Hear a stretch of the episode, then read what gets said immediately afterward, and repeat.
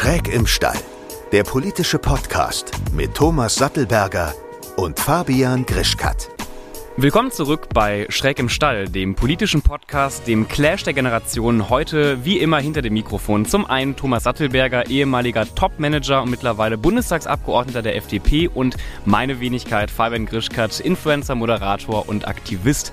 Und heute sprechen wir über Antisemitismus. Antisemitismus ist kein neues Problem in Deutschland, aber ein Problem, das auch seit Beginn der Corona-Pandemie, aber auch seit den jüngsten äh, Luftangriffen und Auseinandersetzungen im Nahen Osten an Intensität zugenommen hat. Gestern, ähm, ich glaube gestern war das, beziehungsweise wenn der Podcast jetzt erscheint, schon vor drei Tagen ähm, wurde eine neue EU-Studie veröffentlicht, in der auch belegt wird, dass es einen starken Anstieg von Antisemitismus in sozialen Netzwerken gab. Also in den ersten zwei Monaten Monaten diesen Jahres sind 13 Mal äh, so viele antisemitische Inhalte auf Deutsch ähm, auf Facebook, Twitter äh, und Telegram festgestellt worden. Und äh, deswegen sprechen wir heute auch über Antisemitismus, aber nicht nur Thomas und ich, sondern wir haben auch wie immer einen Gast dabei und zwar Elio Adler. Ich finde es ähm, lustig. Ich, Sie, Sie, sind, Sie sind Zahnarzt und ich glaube, Sie sind der erste Zahnarzt in unserem äh, Podcast, aber nicht nur Zahnarzt, sondern auch Vorstandsvorsitzender der Werteinitiative für äh, jüdisch-deutsche Positionen. Sie äh, wurden in Düsseldorf geboren, haben dann in Frankfurt am Main Zahnmedizin studiert und sind 1996 nach Berlin gezogen und erhielten 2019 äh, am 23. Mai 2019 die Auszeichnung Botschafter für Demokratie und Toleranz. Stimmt das alles? Ja, das ist alles richtig. Zehn Punkte. Hey, wow. Vielen Dank, dass Sie heute mit dabei sind. Gerne. Thomas, ähm, du kennst schon Herrn, Herrn Adler oder wie ist hier die Verbindung zum, zum Zahnarzt äh, gekommen? Also wir, wir kennen uns online, glaube ich. Okay, ist nicht, der, ist, ist nicht dein, dein Zahnarzt, Thomas? Nein, nein, nein, nein, nein, nein, aber das Thema verbindet uns. Okay, Herr Adler, vielleicht, dass wir auch mal weg vom, ähm, vom, von Ihrem zahnärztlichen Beruf kommen, äh, mögen Sie uns etwas über, über, über Ihre Initiative erzählen?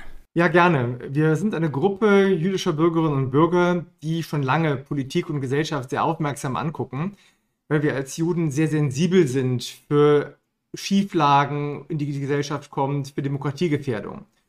Und wir haben 2014 einen Punkt erlebt, äh, als der Kurfürstendamm missbraucht wurde von hassverbreitenden Mobs, die äh, Juden ins Gas und so weiter geschrien haben, ähm, wo wir gesehen haben, Pars pro Toto, eine kleine Situation steht für sehr viel. Was passiert also, wenn eine freiheitlich-demokratische Gesellschaft konfrontiert wird mit Leuten, die diese Gesellschaft missbrauchen, die die Freiheit und die Möglichkeiten, die hier herrschen, als Schwäche missverstehen? Und das sehen wir damals bei diesen arabisch-türkischen Leuten auf der Straße. Das sehen wir genauso bei Rechtsextremen irgendwo in Chemnitz oder in Dortmund, wo sie rumlaufen. Immer das gleiche Modell. Was passiert, wenn Hasser, wenn ideologisch aufgepeitschte Leute eine freiheitliche Gesellschaft für ihre eigenen Zwecke missbrauchen, also quasi die Schwächen der Demokratie nutzen. Und das wäre ja gar nicht so schlimm, sondern das Schlimme ist, dass dem sehr wenig entgegensteht. Dass die meisten Menschen, die nach dem Krieg geboren sind, die nur Frieden und Freude und oft Eierkuchen kennen, das Gefühl haben, dass das ein Normalzustand sei, dass Sicherheit normal sei, dass Demokratie normal sei, dass es quasi ein Uranspruch, ein Recht, ein Grundrecht darauf gäbe. Und wir jüdischen Menschen und zumindest die, die um mich herum ähm, äh, waren und sind, haben ein starkes Gefühl dafür, dass es eben nicht so ist dass Demokratie die ganze Zeit in Gefahr ist, dass die ganze Zeit nachgesteuert werden muss, die ganze Zeit Demokratie geschützt werden muss. Also haben wir 2014 diesen Moment genommen, als Startpunkt gesagt, es reicht, das geht hier schief, die Gesellschaft fährt vor die Wand und haben angefangen zu arbeiten, in Anführungszeichen, haben angefangen mit Politikerinnen und Politikern in Kontakt zu treten, unsere Eindrücke zu schildern. 2014 ähm, mal ein kleines Rewind geschichtlich das war im Gegensatz zu heute ein Lollipop-Land. Ja? Es gab das Thema Flüchtlinge nur in Lampedusa. Man hätte es damals zwar sehen müssen, aber Fakt ist, in der Öffentlichkeit spielte das Thema keine Rolle. Alles, was an Hass danach, AfD und so weiter entstanden ist, war damals inexistent oder zumindest nicht sichtbar. Ähm, und damals sind wir schon losgezogen und haben verschiedene Sachen gesagt, die passieren werden. Und Paradebeispiel ähm, ist, äh, dass eine ranghohe Politikerin äh, nach einem halben Jahr uns erstmal erst geantwortet hat und gesagt hat, ihre Prognosen sind eingetroffen, äh, ich möchte sie gerne kennenlernen. Das heißt, das war damals der Startpunkt für uns, wo wir gesagt haben, wir werden als jüdische Bürgerinnen und Bürger dieses Landes aktiv, ähm, um was für eine freiheitlich-demokratische Gesellschaft zu tun. Ja. Mm.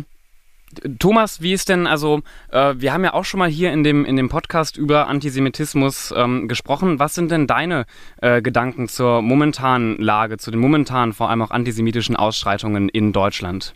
Also ich, ich glaube, dass, dass, dass Deutschland strukturell einen Bodensatz hat von sechs, sieben Prozent der Menschen, die antisemitisch eingestellt sind. Äh, und, äh, und dann in, in, in, in politisch aufgeheizteren Phasen und Situationen kann das hochschnellen. Äh, ich selber habe ja in den, in den 60er Jahren des letzten Jahrhunderts mehrmals gegen die NPD demonstriert. Ich wurde verprügelt, die Treppen runtergeworfen. Aber das war im Grunde rassistisches, völkisches, antisemitisches Gedankengut. Äh, dann es die Republikaner in Bayern, äh, gleich, gleiche Thematik und, und, und, und natürlich äh, äh die, die, die NPD wieder äh, und, und, und heute die, die AfD. Und dieser ja, Bodensatz ist fast eigentlich ein Stück untertrieben. Ähm, denn denn äh, äh, in, in, in, in richtig harten Zeiten ist ja das Wählerpotenzial einer AfD bis 17, 18 Prozent angestiegen. So, und, und da ist, und, und Israel, jetzt bin ich jemand, der, der auf vieles zurückblickt. Ich, äh, ich, ich habe den Sechstageskrieg 1967 ähm, äh, äh, miterlebt. Ich, ich habe den Oktoberkrieg äh, 1973 äh, mit, mit, mit, miterlebt. Ähm, und, und im Grunde das Existenzrecht Israel wird immer wieder attackiert. Und das ist natürlich, und da muss man ganz offen den Finger in die Wunde legen, das ist durch die Einwanderung aus dem türkischen und arabischen Raum natürlich gesteigert worden.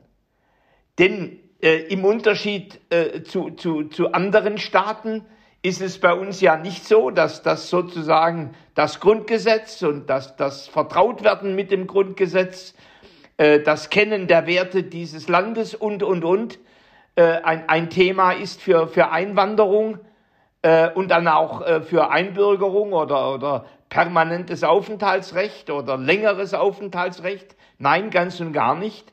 Äh, wir, wir haben die Türen geöffnet und das sind natürlich auch ganz viele Radik radikale äh, Islamisten äh, und Islamgläubige mit eingewandert, die einen tiefen Hass auf Israel haben.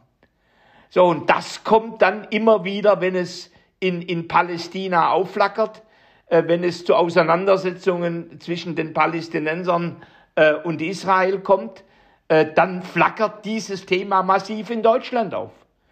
So, und, und, äh, und, und deswegen haben wir sozusagen diesen, ja, untertrieben gesagt, diesen Bodensatz zum einen. Und wir haben durch, durch die, die große Zuwanderung seit 2015 sozusagen eine zweite Herausforderung, der wir als Land, als Nation noch nicht adäquat begegnet sind. Und das besorgt mich ganz, ganz arg, weil ich natürlich die, den Nationalsozialismus nicht mehr kennengelernt habe, aber intensiv aufgewachsen bin, noch mit den Nachfolgen, mit, mit, mit Lehrerinnen und, und mit Lehrern, äh, die vom Rommelfeldzug äh, gesprochen haben, äh, zum Teil auch rassistische Äußerungen getätigt haben äh, und, und mit einer Entnazifizierung, die in Deutschland nur zum Teil stattgefunden hat in den 50er und 60er Jahren äh, des letzten Jahrhunderts. Und das beschäftigt mich sehr. Also die, die Frage der Anzahl und wie viele Antisemitinnen und Antisemiten es gibt, das ist natürlich immer eine sehr schwere Frage zu beantworten, weil das immer abhängig ist davon, was messe ich da genau, was ist für mich sozusagen jetzt ein Strich auf der Karte und was nicht. Ähm, in welchen Bereichen, in welchen Zeiten äh, messe ich. Das, was so als Zahl, wenn man sich Zahlen versuchen will, um die Ohren zu hauen, was als Zahl bei vielen Studien immer rauskam, etwa 25 Prozent nicht Antisemiten, aber Leute, die antisemitische Einstellungen haben. Also nicht jeder, der irgendwas erzählt vom äh, internationalen Großkapital, äh, ist zwingend ein bewusster Antisemit, sondern übernimmt einfach Formulierungen, die er irgendwo aufgegriffen hat, die gerade zu seiner Gefühlslage passen, zu seiner psychischen Konstitution passen und äh, wirft die um sich, verbreitet sie weiter. Darum, ich finde es immer sehr schwer, das in Prozenten auszudrücken. Aber vollkommen richtig ist, was Sie gesagt haben, dass Antisemitismus eben sehr vielgesichtig ist und aus sehr vielen verschiedenen Bereichen der Gesellschaft äh, auf uns einströmt. Und der, der, sagen wir mal, Sie haben den als Bodensatz bezeichnet, also der, der ortsständige Antisemitismus, wie man es irgendwann nennen möchte, ähm, den kenne ich schon seitdem ich geboren bin. Dass also auch äh, ganz normale deutsche Bürgerinnen und Bürger, die hier schon immer gelebt haben, irgendwelche Bilder in sich tragen, irgendwelche Vorteile mit sich rumschleppen. Äh, das ist äh, Teil meines Lebens, seitdem ich ein Kind im Kindergarten war, beziehungsweise ich habe in der Grundschule, ist kein Witz, ähm, in der dritten Klasse angefangen, mit den Grundschulklassen, mit den Kindern in die Synagoge zu gehen und da eben denen zu zeigen und zu erklären, was da äh, Geheimnisvolles passiert, nämlich gar nichts Geheimnisvolles, total transparentes, normales Gebet. Ähm, und bin also in dieser Mission schon immer unterwegs gewesen, irgendwie zu versuchen, Brücken zu bauen und ähm, Transparenz zu schaffen und äh, Vorurteile abzubauen. Also dieser ortsansässige ähm, Antisemitismus oder auch nur dieses Fremdheitsding, was einem entgegen äh, das kenne ich schon immer. Das, was Sie aber auch gesagt haben, und das darf man nicht äh, vergessen, auch nicht verharmlosen, ist, dass wir ähm, durch die Migrationswelle und auch das, was Sie hier vorgefunden haben, einen neuen, so einen tagespolitischen Boost bekommen haben. Ja, dass plötzlich Antisemitismus ähm, äh, tagespolitisch mit äh, durch Medien, äh, die aus dem Nahen Osten hier empfangen werden, durch Predigten, die hier gehalten werden, durch Social Media, was eben jetzt auch die, die Globalisierung in dieser Hinsicht äh, enger verzahnt gemacht hat, dass die eben äh, einen richtigen Boost äh, kriegen und die Enthemmung eben sehr stark ist. Und dann gibt es einen Teufelskreis, weil mal plakativ gesprochen, wir haben ja genug Zeit, um nicht nur einen Satz rauszunehmen, plakativ gesprochen, ähm, wenn so ein bio-deutscher Verteidiger des Abendlandes, in Anführungszeichen, ja, die sich als solche Helden äh, da küren und gerieren, wenn die sehen, mit welcher Aggressivität Antisemitismus aus der migrantischen Szene kommuniziert wird, hat das ja einen unglaublich enthemmenden Effekt auch. Ja, oh, wenn die, wenn die das hier bei uns zu Hause sagen, dann wir erst recht. Ja, dieser perverse Teufelskreis. Und genauso andersrum, je nazimäßiger die Nazis werden, desto mehr verständlicherweise fühlen sich auch muslimische Communities irgendwo isoliert und da mögen sich dann eben einige Teile auch radikalisieren und abgrenzen. Und dazu gehört eben auch immer Antisemitismus und Antizionismus, Schrägstrich, Anti-Israelismus, Schrägstrich, Antisemitismus. Also das ist eine ganz, ganz, ganz heftige Dynamik, die da einsetzt, die sich gegenseitig bedingt. Und dann, dann ist mein Monolog gleich zu Ende, und dann haben wir Situationen, wie wir sie jetzt hatten mit Corona, wo die sogenannten Querdenker, ähm, die ja nicht alles irgendwelche extremistischen äh, Leute gewesen sind, wo ja auch eine ganze Reihe normale Leute mitgegangen sind, die eben mit der Corona-Politik nicht einverstanden waren, aber sich plötzlich in einem Narrativ wiederfinden, was schwerst antisemitisch ist. Und wenn man äh, von dem veganen Koch die, die äh, Telegram-Kanäle im Auge hat, dann sieht man da Sachen, es ist unfassbar, was da passiert.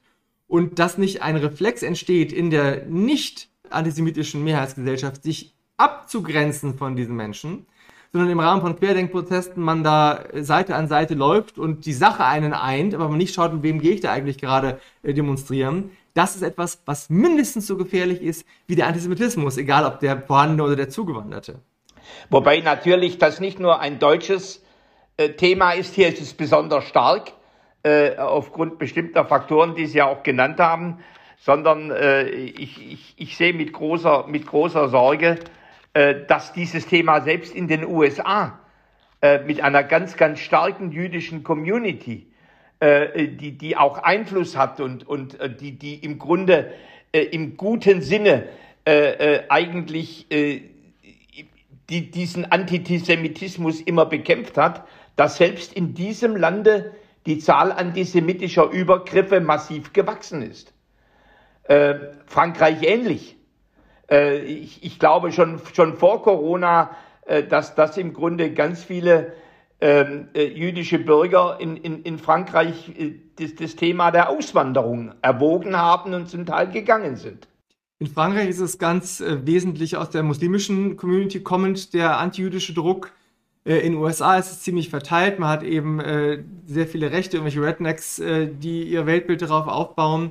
Hat leider auch äh, in, in, jüngster Zeit ähm, eine Front, die sich da bildet, die man eigentlich gar nicht verstehen kann, so schräg ist sie, wo dieses Black Lives Matter Movement anfängt, gegen jüdische Menschen zu positionieren, so aus der irrigen Annahme, dass also, also deren, in deren Weltbild gibt es ja weiß und schwarz, im wahrsten Sinne des Wortes, und wir sind, äh, wir sind weiß, wir sind sozusagen Imperialisten äh, aufgrund von antizionistischen Einstellungen, die dort vorherrschen, und plötzlich also gibt es eine Front, die irgendwie künstlich gezogen wird äh, von der äh, schwarzen Community gegenüber oder den Anhängern des Black Lives Matter Movements sind ja auch äh, Weiße dabei, ähm, äh, gegenüber jüdischen Leuten in den USA. Das ist super heikel. Ähm, man muss einfach feststellen, dass Antisemitismus offensichtlich ähm, ein globales Thema ist und dann stellt sich liegt die Frage ja nahe, warum eigentlich? Ja, was ist das Gemeinsame?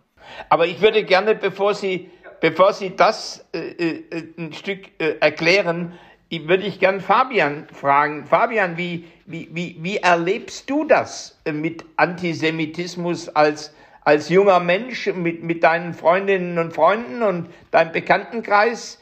Äh, oder, ist, oder ist der konsequent äh, äh, gegen den Antisemitismus aufgestellt? Seid ihr da? Oder ist das, ist das auch eine Auseinandersetzung?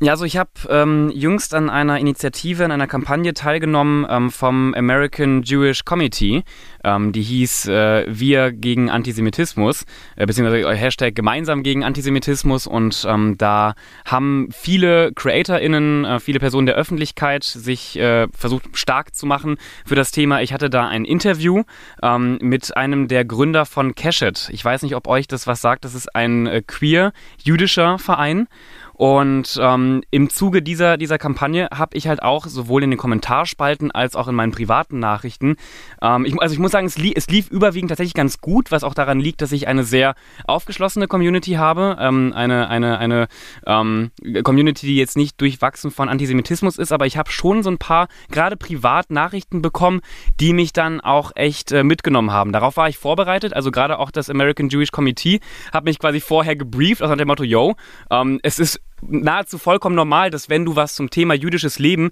äh, vor allem auch queeres jüdisches Leben in Deutschland erzählst, dass du da ähm, von, von vielen Seiten attackiert wirst. Und deswegen hat man mich vorher da so ein bisschen gebrieft und, und, und geschult. Aber ich war dann dennoch überrascht. Wie gesagt, es hielt sich bei mir noch in Grenzen, dass ich aber trotzdem so viele Nachrichten bekommen habe, in denen einfach grob Falschinformationen äh, mir, mir mitgeteilt wurden und die so durchsetzt von, von Hass und Antisemitismus waren. Und was ich im Zuge dieser Kampagne aber auch festgestellt festgestellt habe, wo du mich gerade gefragt hast, wie meine Generation, wie meine Freunde, wie wir das privat das, das Thema sehen und behandeln. Ich glaube, ein großes Problem in Deutschland ist, dass wir in der Schule ähm, viel, also ich finde es grundsätzlich gut, dass wir, dass wir unglaublich viel über den Holocaust sprechen, über die, die Verbrechen der, der, der Nazis an der jüdischen Bevölkerung, aber halt eben kaum über jüdisches Leben heute sprechen. Also ich habe in der Schule niemals zum Beispiel über einen queer-jüdischen Verein gesprochen. Überhaupt über das Thema Diversität äh, in jüdischen Gemeinden habe ich, hab ich nie gesprochen. Und ähm, ich glaube aber, das ist auch so eine, so eine, so eine, so eine, so eine Bringschuld, die die Leute wie ich haben, die nicht Jüdinnen in Deutschland haben, dass wir uns vielleicht auch viel intensiver mal mal damit auseinandersetzen ähm, müssen. Wie sieht eigentlich heute jüdisches äh, Leben in, in Deutschland aus? Wie vielfältig ist das auch? Und äh, das habe ich jetzt getan, auch im Zuge dieser, dieser, dieser Kampagne. Ähm, und, und bin auch sehr, äh, sehr froh darüber, dass ich davon äh, ein, ein, Teil sein durfte. Aber wie gesagt, auch da in der Kampagne habe ich ähm, einige antisemitische Kommentare und Nachrichten bekommen. Und das war sehr äh, unschön die, äh, wenn Sie die Schule ansprechen, wenn ich da mal kurz einhaken darf, ähm, also ihre, ich finde das richtig, was Sie sagen. Ähm, ja, Holocaust muss ein Thema sein und bleiben, aber das, was natürlich wünschenswert wäre, ist den Transfer ins Heute zu schaffen. Ähm, und das wird eben immer schwierig und das ist auch das, was wir von vielen Lehrerinnen und Lehrern hören, dass die da eben richtig Gegenwind bekommen, wenn sie versuchen, jetzt irgendwelche Schlüsse für heute zu ziehen ähm, die fühlen sich oft sehr allein gelassen äh, und äh, also da muss man als Lehrer in die Konfrontation gehen, wenn da eben irgendwelche schrägen Bilder einem ähm, äh, vor die Nase gehalten werden. Ähm, und das kann nicht jede Lehrerin und Lehrer und will es auch nicht, insbesondere nicht, weil es da sehr wenig Unterstützung gibt. Es gibt sehr wenig fachlichen ähm, und pädagogischen Support ähm, bei diesen Themen. Und das ist auch eine zentrale Forderung, die wir haben, dass eben auch Bildung, Bildung Ländersache ist, aber letztendlich äh, es ein Bundeskonzept geben muss, wie man mit Situationen umgehen kann als Lehrer, welche Ressourcen es gibt äh, für Lehrerinnen und Lehrer, wenn die mit Antisemitismus oder zumindest mal mit grobem Unwissen auch konfrontiert sind. Ja, ja, und ich glaube, also wie gesagt, auch bei mir im, im, im Freundeskreis, ähm, also ich, ich selektiere natürlich auch Freunde. Also wenn ich merke, da hat einer irgendwie eine Meinung, die, äh, die, die antisemitisch ist, dann ist der auch relativ äh, schnell nicht mehr, nicht mehr mein Freund. Also ich glaube, Antisemitismus ist bei mir im Kreis nicht so verbreitet, aber es herrscht, glaube ich, allgemein viel Unwissenheit. Ähm, auch über, über, über das Judentum im Allgemeinen, aber vor allem auch über heutiges jüdisches Leben. Also wenn ich überlege, das habe ich auch im Zuge dieser Kampagne, habe ich mal nachgedacht, ähm, ich habe lediglich zwei äh, JüdInnen in meinem ähm, Freundeskreis. Und äh, da ist es natürlich auch, auch klar, ähm, dass ich darüber kaum Bescheid weiß oder man sich, man sich wenig ähm, austauscht. Das ist so ein Learning für mich jetzt auch gerade, nicht weil ich, weil ich glaube, dass ich Antisemit bin ähm, oder weil ich antisemitisches Gedankengut mit mir trage, aber dass ich mich überhaupt mal intensiv damit beschäftige, wie sieht eigentlich jüdisches Leben äh, 2021 in Deutschland aus. Und ich glaube auch, wenn man also, ähm, wenn man das mehr Menschen zeigt und wenn man, wenn man das mehr Menschen auf den Weg gibt, ähm, geht man auch einen, einen guten Schritt gegen Antisemitismus vor. Jetzt kommst du ja sicher, du kommst ja aus einer kleineren Stadt äh, äh, Fabian, äh, äh, da, da ist im Grunde wahrscheinlich, äh, das ist dann keine Brennpunktschule gewesen. Äh, das, da, so, das heißt, ich sag mal, ein bisschen schwarz-weiß, eine, eine behütete, eine, eine behütete mittelständische Idylle. So, das, das. Du hast mich ja nach meinen, nach meinen Erfahrungen gefragt. Meine Erfahrungen ja. sind auch da wahrscheinlich sehr Klar. Äh, so. privilegiert und, und ja, als es möglicherweise in anderen Teilen. Genau, denn dann, dann, dann, ja. dann, dann reden wir äh, in, in, in, in, in, in Schulen in, in, in Münchner Brennpunktvierteln oder Berliner Brennpunktvierteln, da haben Lehrerinnen und Lehrer zum Teil Angst. Äh, also ich habe Briefe bekommen, äh, von, weil, weil Menschen ja wissen, dass ich mich für das Thema Lehrerfortbildung äh, sehr stark mache und haben gesagt, ja, aber das, das hat ja zutiefst auch damit zu tun, äh, welchen Rückhalt haben wir eigentlich in, in, der, in der kommunalen Schulverwaltung? Äh, ja. welchen, welchen Rückhalt haben wir, wenn es offene Konflikte gibt und, und, und ich nicht mehr weiterkomme? Ne? Und, und da versagt im Grunde Bildungspolitik oft. Und das, das ist wahrscheinlich auch etwas, wo Sie, Herr, Herr Adler, äh, drauf, drauf, Bezug, drauf Bezug nehmen, äh, wenn im Grunde Lehrer äh, hilflos vor ihrer Klasse stehen. Und das wird eben in Situationen, wie wir sie jetzt hatten, im Rahmen von den Angriffen der Hamas auf Israel, ähm, wird das äh, ganz deutlich, weil dann kommt wirklich tagespolitische Aggressivität und Emotionen dazu. Da geht es also nicht um so historische oder äh, verschwörungstheoretische Schwurbelbilder, sondern dann geht es wirklich darum, dass da äh, arabische, muslimische Jugendliche sind, die teilweise richtig abgehen in den Klassen und wo die Lehrer sagen, ich halte mich aus dem Thema lieber raus, weil diskussionsfest bin ich damit äh, eh nicht und die Aggression auf mich ziehen will ich auch nicht. Und das ist einfach verständlicherweise ein, ein fast nicht lösbares Problem für diese Leute. Denen muss man Hilfe an die Hand geben, um zumindest so einerseits das Wissen, äh, was Sie, Herr Richard, gesagt haben, also Wissen zu vermitteln, aber andererseits eben auch ähm, pädagogisch einen Rahmen zu geben, um damit klarzukommen. Aber eins wollte ich noch sagen zu dem, was Sie von Ihrem, Ihrem äh, Freundeskreis, Bekanntenkreis erzählt haben. Ähm, alles richtig, äh, geht aber ein bisschen auch von dem Weltbild aus, dass wenn Leute genug wissen, dass Informationen solche Sachen auflösen können. Und das trifft bestimmt auf einige Leute zu, die nämlich in der Lage sind, einen Connect zu haben von ihrem Gehirn zu ihrem Gefühlsleben und andersrum. Ähm, was ich vorhin ansprechen wollte, und das passt aber jetzt wieder auch wieder, ist eben, was ist das Gemeinsame der verschiedenen Länder? Also was ist eigentlich der Kern von Antisemitismus? Und ich glaube, das ist wichtig zu verstehen, weil das auch ein Teil der Antwort ist auf das Was tun. Der Kern ist nicht fehlendes Wissen. Und der Kern ist auch nicht, dass ähm, man nicht genug eigene Erfahrung mit Juden gemacht hat. Und der Kern ist das alles nicht. Der Kern ist ein Problem mit der Eigenverantwortlichkeit. Also die Psyche, die Psyche dahinter, die psychische Struktur dahinter hat ein Problem zu sagen, ich bin verantwortlich für mein Leben. Und ich bin für das Gute, aber auch für das Schlechte verantwortlich. Klammer auf, natürlich, es gibt Schicksalsschläge und Dinge von außen, ist schon klar. Aber das Grundsetting ist, wer ist der Meister meines Lebens? Ich selbst oder andere? Und in der Sekunde, wenn ich mich selbst als schwach empfinde, als unterlegen empfinde, immer erlebt habe, vielleicht aufgrund meines Elternhauses, meiner Geschichte, meiner Migrationsgeschichte, was auch immer, dass ich ein Opfer bin, muss ich auch jemanden haben, der verantwortlich für einen Opferstatus ist. Und da sind leider die Juden historisch gesehen ein erprobtes Feindbild, weil wir einfach äh, seit, seit Vormittelalterzeiten aber äh, immer schon die, die Hassobjekte gewesen was wieder Gründe hat, was auch wieder im Bereich der Eigenverantwortung liegt, im Bereich eines modernistischen oder antimodernistischen Weltbildes, Es sind letztendlich immer Psychogründe, die dahinter stecken. Und wenn man das einmal verstanden hat, dann ergibt sich daraus ganz viel. Also zum Beispiel, wenn wir als Verein ähm, sagen, es gibt 25% Menschen mit judenfeindlichen Bildern, aber eben 75%, die, die nicht in sich haben. Was tun wir eigentlich für die Stärkung dieser 75%?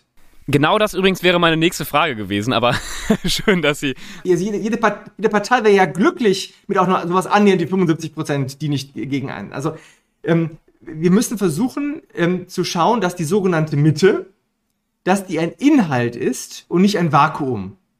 Wir haben das Gefühl, dass die Mitte eigentlich, das sind die Leute, ähm, die sagen, ich mache nichts falsch, ich bin kein Extremist, äh, ich äh, bin gesetzestreuer Bürger und will meine Ruhe haben. Das ist die Mitte diese ganzen Hasser, die bieten eine Sache, ganz viel Emotion, Zugehörigkeit zur jeweiligen Gruppe. Ja, rechts, linksextrem, Islamist oder irgendwas. Quer, Querschwurbler. Also, die bieten alle ganz viel Zugehörigkeitsgefühl. Aber diese Mitte steht für gar nichts. Und das ist eine Sache, wenn man also von Konsequenzen darüber reden würde aus dem Holocaust. Was ist unsere Konsequenz daraus? Was müsste in der Schule gelehrt werden als Konsequenz aus dem Holocaust, der, der Transfer ins Heute, ist, wofür stehen wir eigentlich als Gesellschaft? Und das ist eben nicht nur Toleranz und alles akzeptieren, alles ist ganz schön, wir haben uns alle grundsätzlich nur lieb, sondern das heißt, das ist ein Rahmen, das ist die Demokratie, in der wir leben, aber das ist auch ihre Grenze. Und da ziehen wir auch diese Grenzen und wir können die auch ziehen, weil wir sind zumindest konsequent liberal, weltoffen im Bereich des Rechtsstaats in der Demokratie, aber an ihren Grenzen sind wir auch ganz hart. Und das wäre eigentlich die Konsequenz, die den Transfer ins Heute bedeuten würde. Wenn ich, wenn ich mal eben so, so naiv, also sehr, sehr schön gesagt und stimme ich Ihnen auch vollkommen zu, wenn ich mal so naiv fragen ähm, kann und, und darf, woran liegt es denn, dass gerade der Jude und die Jüdin als Feindbild immer wieder, also seit Jahrhunderten immer wieder aufkommt, weil ähm, es gibt, also ich möchte jetzt nicht äh, dafür plädieren, dass andere äh, Gruppierungen als, als äh, Sündenbock genommen werden, aber also woran liegt es, dass auch zum Beispiel in einer, in einer, einer Corona-Pandemie, also in einer ähm, medizinischen, einem medizinischen Notstand, auch bei diesem Thema äh, wieder das, das Judentum in den, in den Vordergrund gestellt wird. Also für, für mich ist es ja vollkommen unlogisch. Also wie kann es sein, dass das immer und dass immer wieder Juden und Jüdinnen zum Sündenbock werden? Also zwei Antwortteile, einmal der historische und einmal der aktuelle. Ich fange mit dem kurzen und einfachen an dem aktuellen. Es gibt Sachen, da müssen, die sind sehr hilfreich, gerade wenn sie so halbgare Theorien haben, wo sie versuchen nicht zu erklären, wo sie sagen, naja, weißt du schon, schon klar, oder? Also das sind so, also ja, damit ersparen sie sich die ganze Argumentationsarbeit, sondern sie setzen auf, sie satteln auf, sorry Herr Sattelberger, sie satteln auf, auf vorhandenen Emotionen, die nur aktiviert werden müssen. Auf vorhandenen Bildern, die Leute in sich haben, die sie vielleicht gar nicht zuordnen konnten. Also ich wieder das Beispiel von eben, das internationale Finanzkapital, ja, äh, dieser, dieser, dieser, dieser, äh, diese Bezeichnung.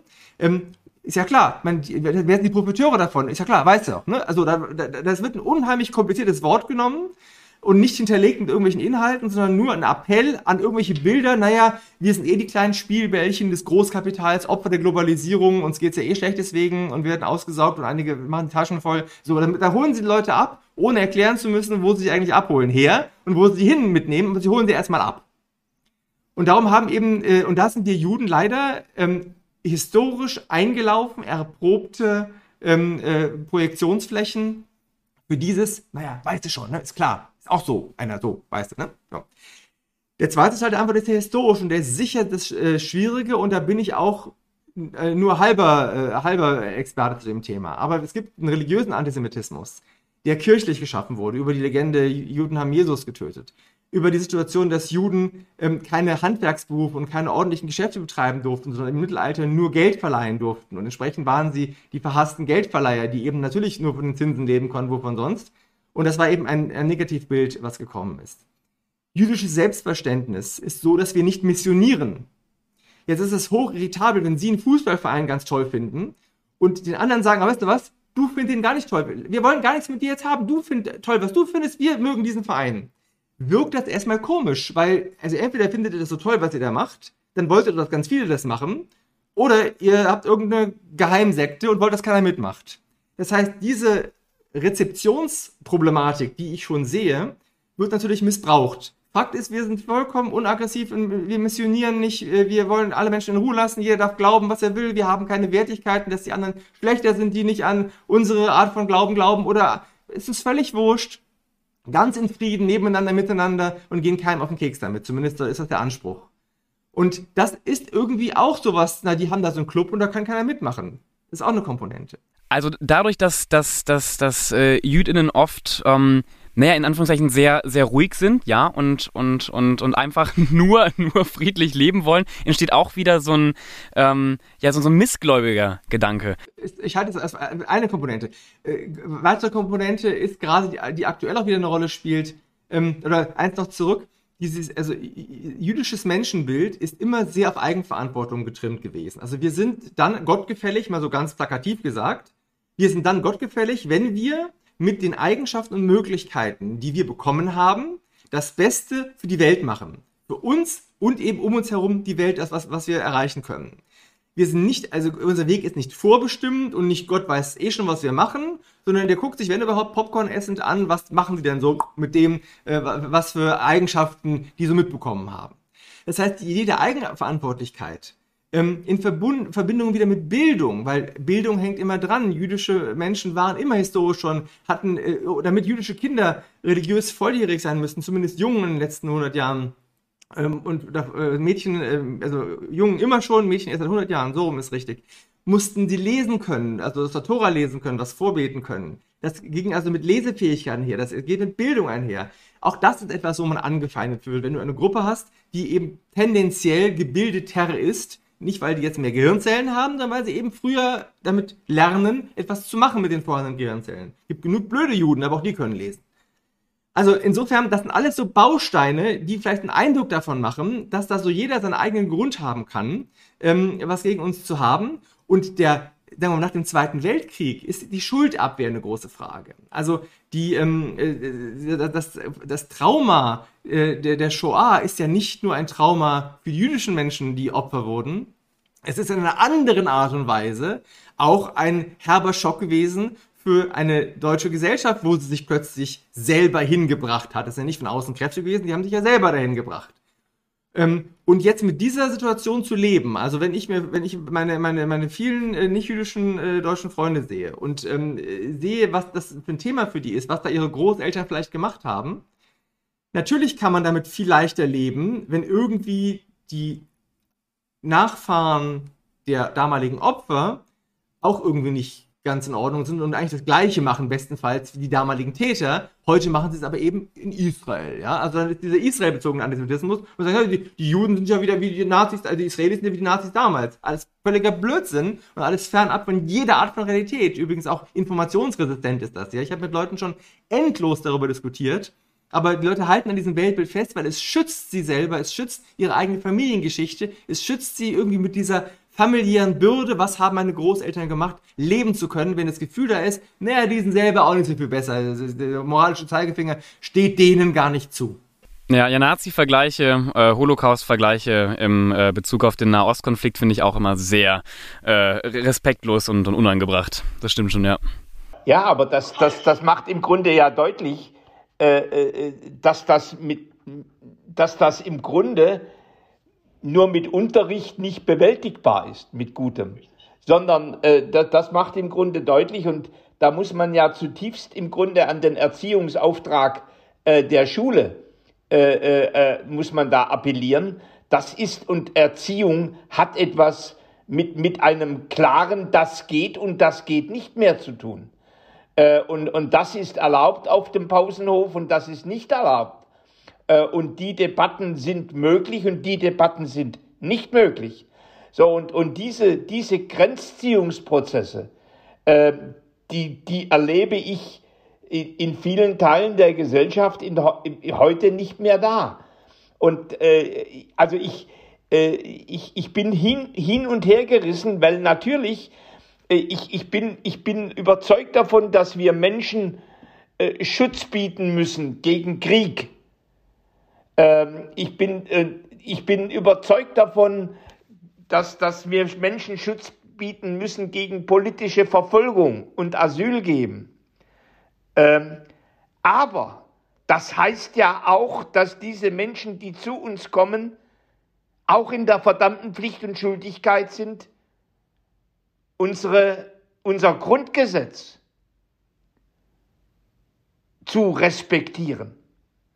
Und, und, und, und die erste Seite, die erfüllen wir als Land und die zweite, die fordern wir. Nur bedingt oder gar nicht.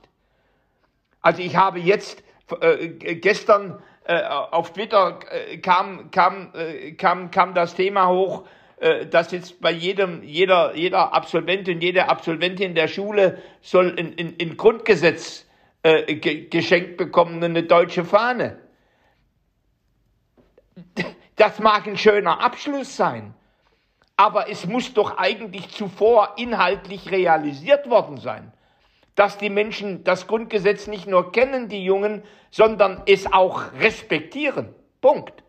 So, und das wird nicht gemacht. Und ich, und, und, und meine Frage war, war, war natürlich auch, und, ja, und, die, und die ganz, ganz vielen Schulabbrecherinnen und Schulabbrecher, und da sind ja auch extrem viele junge Menschen mit migrantischem Hintergrund und für die gilt es dann nicht. Also wir sind in einer Art und Weise inkonsequent als Land. Äh, es, geht, es geht im Grunde weiter, äh, dass, dass wir Demonstrationen, auf denen solche antisemitischen Parolen äh, gerufen werden, Juden ins Gas, äh, äh, dass, wir, dass wir die nicht sofort auflösen. Ne, also das, das ist im Grunde, das Land beginnt, und, und das ist für mich als ein toleranter Mensch schwer zu sagen, es beginnt moralisch zu verludern. Ja, Thomas, würdest, würdest du, also darauf, darauf basierend, würdest du sagen, die deutsche Politik tut ähm, zu wenig, um gegen Antisemitismus vorzugehen? Ja, natürlich. Und zwar, und zwar in, in, in beiden Seiten. Äh, äh, das, was ich als Grundsockel äh, genannt habe, zum einen und, und das, was durch das Thema Zuwanderung äh, sozusagen so auf diesen Grundsockel noch an Antisemitismus gekommen ist. So, und, und äh, das, das hat, wie, wir arbeiten, und, und da, da, da rede ich zum Teil mit meiner eigenen Partei, gehe mit ihr auch ins Gericht, äh, eine DTIP, äh, äh, im, im Grunde darf, äh, die, die eine Agentur des türkischen Staates ist, von Erdogan, ähm, äh, die, die, die darf im Grunde über, über Religionsunterricht mit, wieder mitbestimmen. Da, das dürfen wir so nicht mehr zulassen. Ja, Herr, Herr Adler, was, was wären Ihre Wünsche? Ich meine, Sie haben ja jetzt die Gelegenheit, hier in einem Podcast mit einem Bundestagsabgeordneten zu sitzen. Was sind Ihre konkreten Forderungen an die Politik in Deutschland, wenn es um das Thema Antisemitismus geht? Die Forderung, äh, es gab ja vor einigen äh, Wochen die große Israel-Solidaritätsdemonstration am Brandenburger Tor, ähm, wo ich die Begrüßung äh, halten durfte und da quasi im Namen von sehr vielen jüdischen Organisationen einen ganzen Forderungskatalog ähm, aufgestellt habe. Ähm, aber ich würde gerne eigentlich nur eine Forderung oder einen, wieder den Kern der Sache äh, benennen wollen, weil sehr viel leitet sich daraus ab. Die Politik äh, hat gute, gute, also gute Zusicherungen und sagen alle das Richtige und, ähm, und meinen es auch, aber wie immer ist es ein großes Problem wie in vielen Bereichen mit der Umsetzung. Also was folgt daraus? Wir glauben, ähm, dass die Motivation, ernsthaft was zu tun und sich eben auch anzulegen mit unangenehmen Themen und die eingetrampelten Pfade zu verlassen, die bisher so immer schön bequem waren, dass diese Motivation dann erst wirklich käme, wenn wirklich verstanden würde, dass es beim Kampf gegen Antisemitismus nicht nur darum geht, jüdische Menschen in Deutschland zu schützen, also Motto, wir machen einen schönen, stabilen Käfig, wo die so reinkommen, diese Kanarienvögel, und dann können die da chillern und sicher in diesem Käfig sitzen. Sondern beim Kampf gegen Antisemitismus geht es wirklich um den Kampf um die Demokratie. Weil die Antisemiten, sie finden die Gegner einer freien demokratischen Gesellschaft sehr schwer. Die erkennen man nicht so einfach. Antisemiten machen aber immer wieder die Klappe auf, man merkt immer wieder, an welchen Stellen sie sich zu erkennen geben. Und wenn Sie sich anschauen, wer ist Antisemit? Und wer ist der Gegner einer freiheitlich-demokratischen Gesellschaft? Ist die Überlappungsquote extrem hoch. Die ist nicht komplett identisch, aber ich würde sagen, es ist die höchste Quote von allen, weil nochmal, Antisemitismus haben sie in allen Bereichen der Gesellschaft. Sie haben Rassismus, der kein bisschen besser oder schlechter ist, in vielen Bereichen, aber kaum im linken Bereich. Also quasi eine sichere Seite nach hinten. Sie haben äh, Antifeminismus tendenziell bei Männern, bei wenigen Frauen, aber haben die große Frauenmehrheit quasi sicher im Rücken. Aber die Idee, dass es quasi keine, keine sichere Wand, keinen Rückzugsort gibt, an den sich jüdische Menschen lehnen können, weil eben Judenhass von allen Seiten kommt, die zeigt, dass es ein Demokratieproblem ist. Und Menschen agieren immer dann am heftigsten und deutlichsten und sind bereit, unbequeme Dinge zu machen, wenn sie verstehen, es geht um sie selber. Und das heißt, was tun gegen Antisemitismus ist wirklich verstehen, in sich aufnehmen, ankommen lassen. Es geht nicht nur um den Schutz der paar hundert, der hunderttausend Juden, die in Deutschland leben. Das ist schön, Demokratie muss Minderheiten schützen und so weiter, ist alles richtig. Aber es geht um alle und zwar so richtig und wirklich. Und daraus kann man alles andere ableiten. Sehr schön, sehr schön gesagt. Stimme ich, stimme ich Ihnen vollkommen zu. Was ich übrigens, äh, das habe ich, ich wollte das eigentlich am Anfang dieser Folge noch, noch erwähnen. Ähm, ich, ich wollte eigentlich ein bisschen, bisschen ähm, äh, humorvoller hier, hier reinstarten, aber ich würde es jetzt gerne nochmal am, am Ende ähm, erzählen, um auch nochmal vielleicht Ihre Initiative, die Werteinitiative hier zu nennen. Ähm, Sie sind ja auf Twitter ziemlich aktiv und ich fand es sehr äh, unterhaltend, dass Sie, ähm, ich glaube, am, genau, am 30. Mai hat die Ihre Werteinitiative getwittert. Ähm, wir können es nicht gar nicht oft genug sagen. Erstens, wir sind nicht die Werteunion und zweitens, uns gibt es seit 2014 die Werteunion seit 2017. Da habe ich noch meine abschließende Frage. Passiert das wirklich, dass Leute die Werteinitiative mit der Werteunion verwechseln? Also, dass da Leute auf sie zukommen? Es ist schrecklich, es passiert die ganze Zeit. Äh, teilweise wir werden als äh, rechter Haufen irgendwas äh, angegriffen. Also es ist wirklich äh, sehr traurig. Auch Politprofis. Es passiert nicht nur äh, irgendwelchen Laien, auch Politprofis, die dann von Werteunion sprechen. Darum, wir schreiben es alle paar Monate mal wieder auf. Äh, wir hätten uns auch, glaube ich, nicht mal so genannt, wenn es die Werteunion schon gegeben hätte. Also ja, aber wir waren halt die Ersten. Darum erstens und zweitens wie im Tweet. Okay, also nochmal für alle ähm, Podcast-Zuhörer und Zuhörerinnen. Ähm, Herr Adler ist von der Werteinitiative. Äh, diese wurde vor der Werteunion gegründet und hat auch mit der Werteunion nichts zu tun. Fand den Tweet sehr, sehr unterhaltsam. Überparteilich, überparteilich und unabhängig und darum frei von diesen ganzen Dingen. Ja, ich würde gerne nochmal das, ähm, das, also ich, ich fand, Sie hatten gerade schon ein, ein sehr schönes Schlusswort, das, das letzte Wort nochmal an, ähm, an, an, an Thomas geben, äh, was du vielleicht aus dieser Folge mitgenommen hast und was möglicherweise, weil du bist ja, das vergesse ich ganz oft, wenn wir einen Podcast machen, du bist einfach Bundestagsabgeordneter. Ähm, was sind denn oder was, was, was wären denn deine nächsten Schritte? Was nimmst du aus dieser Folge mit? Was, äh, was wird sich im Bundestag durch dich hoffentlich vielleicht verändern äh, im Thema in Bezug auf Antisemitismus? Also wenn ich jetzt das aufgreife und sage, das ist eine demokratische, eine Herausforderung für die Demokratie, äh, das, dann heißt es auch, dass wir eine intensive Debatte führen müssen, was es für Zuwanderung heißt, in eine Demokratie zuzuwandern und welche Forderungen dann auch an Zuwanderung gestellt werden müssen. Ähm, ich ich mache da nicht die alte Debatte um die Leitkultur auf, äh, seit den 90er Jahren.